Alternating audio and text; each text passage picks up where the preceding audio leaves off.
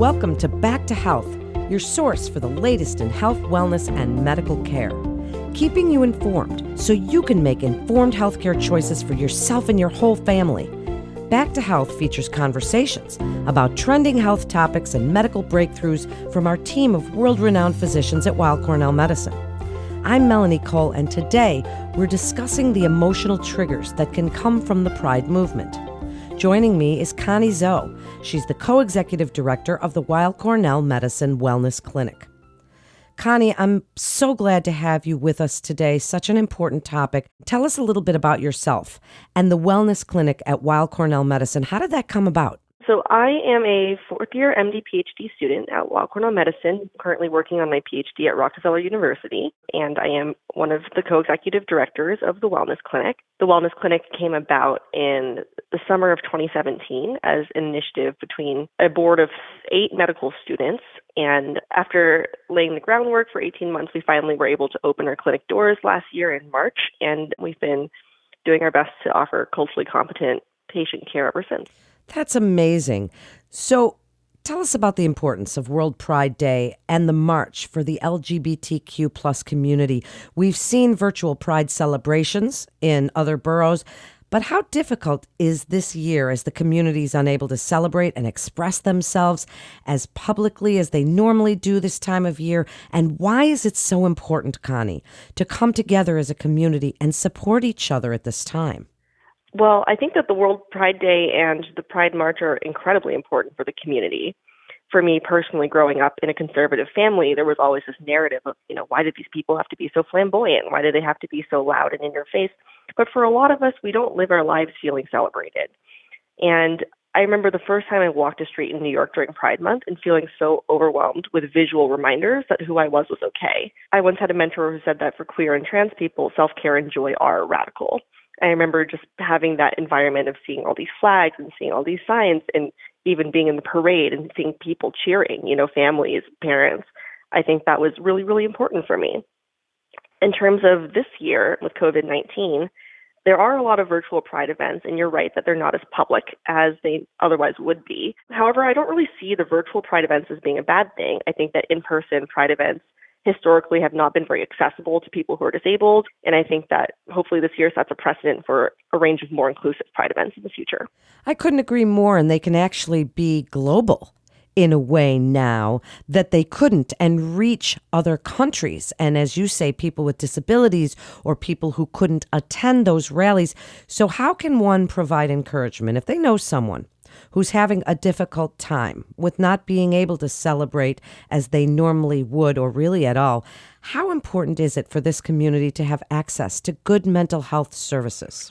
Well, I think that the primary way to provide support in terms of family members and friends is to let them know that you're there for them. And I think that that goes not just for Pride Month, but just year-round. I think that this community, the LGBTQ community, does have a complicated history with medical professionals, and there are a lot of reasons why LGBTQ patients are often mistrustful of the medical profession. This definitely goes back as far as historical pathologizing of LGBTQ identities, but is still perpetuated today by microaggressions, such as misgendering patients, making assumptions about their identities and their behaviors, as well as just meeting and interacting with physicians who seem uncomfortable working with queer and trans patients, which I understand because our medical school curriculums have not historically prepared us to do this.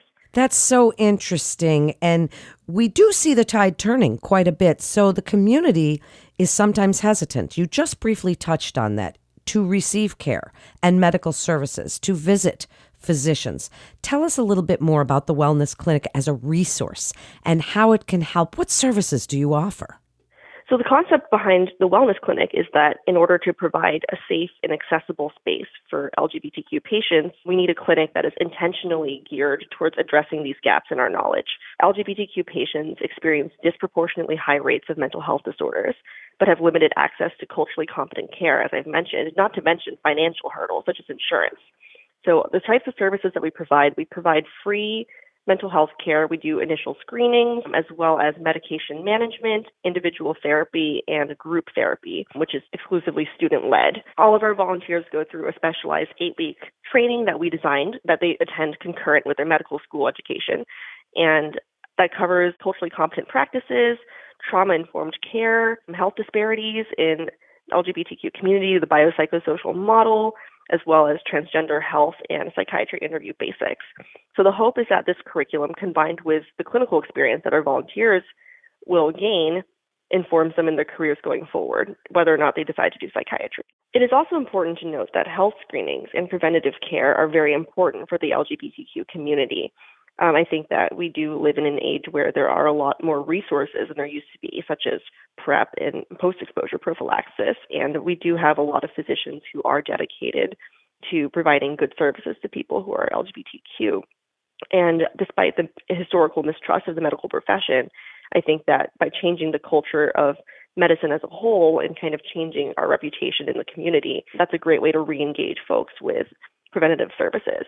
How proud you must be of what you've helped to create. Tell us about the continuity of care from the wellness clinic. Who are some of the other partners that work with the clinic? Well, we're very fortunate to be situated in New York, a place where there are a lot of additional resources. In terms of the continuity of care, we do try to provide internal continuity of care. So when a patient first comes to the wellness clinic, we will conduct an interview over the phone initially to see if they're a good fit.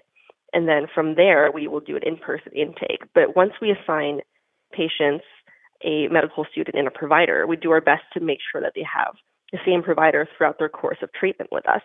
And the reason for this is because for a lot of our patients who have traumatic or complicated stories, the stress of repeating your narrative over and over to new providers is something that is kind of intrinsic to a lot of these free clinic models, but something that we want to minimize.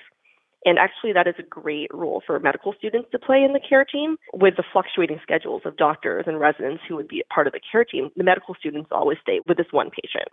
However, because we are a free volunteer-led clinic, we do only offer short-term therapy. And so we will eventually refer outwards to either the long-term treatment programs within Weill Cornell or centers such as Callen-Lorde, the LGBT Center, as well as multiple other institutions. Well, thank you for that. So can we jump back for just a minute to the mental health component we briefly touched on, Connie?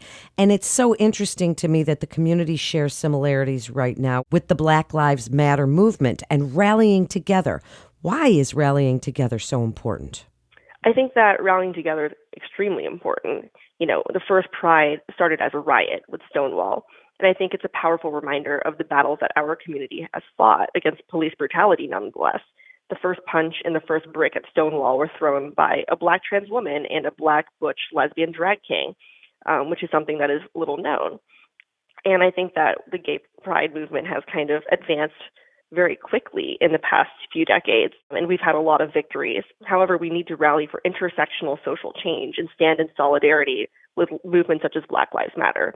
I don't really believe that you can have queer liberation without having Black liberation and having true equality for people of color. And within the Black Lives Matter movement, which is centered, disproportionate violence against people of color, there is something to be said about the fact that trans people of color are often the most disproportionately affected, and that these cases are often the least publicized. Black trans women in particular are, very at risk. They don't have access to a lot of basic services, and at the same time do experience disproportionate violence, sexual assault, and also police violence. So I think that it's sad that we won't get our one allotted month of celebration. And as a queer person, that is something that I will miss this year. But I think that actually this is a great time to take a step back from kind of the parade and the celebration to really reflect and refocus on the fights that we have left to fight. Connie, this is such an important topic. Before we wrap up, do you have any resources for those within the community to deal with everyday stressors? Please give us your final thoughts on how the emotional triggers that Pride Month and COVID and everything going on all converge to make this a very stressful time for the people in the LGBTQ plus community and for those that love and support them, and how tough this can be at this time. What words of advice can you give us? Well, in terms of resources for the community, which I can touch on first, there are, especially in New York, a couple other institutions that are very excellent and offer a variety of services. And also, a lot of them are sliding scale or accept patients who don't have insurance, such as Callen-Lorde and the LGBT Center, Gay Men's Health Crisis, In terms of resources in a crisis, the Trevor Project has a lot of resources, as well as an LGBTQ crisis hotline. And there's also a new Trans Lifeline, which is a suicide hotline specifically for trans folks. In terms of family, GLSEN, GLAAD, PFLAG, these are all really great resources for both community members and their families and loved ones to really, learn more about the issues in our community as well as the best ways to be supportive. It's so important, and how lovely you are. Thank you so much, Connie, for coming on with us today and giving us some great resources and telling us about the Wellness Clinic at Weill Cornell Medicine. Thank you again. That concludes today's episode of Back to Health. We'd like to thank our listeners and invite our audience to download, subscribe, rate, and review Back to Health on Apple Podcast, Spotify, and Google Play Music. For more health tips, go to WeillCornell.org and search podcasts. Parents, don't forget to check out Kids Healthcast. I'm Melanie Cole.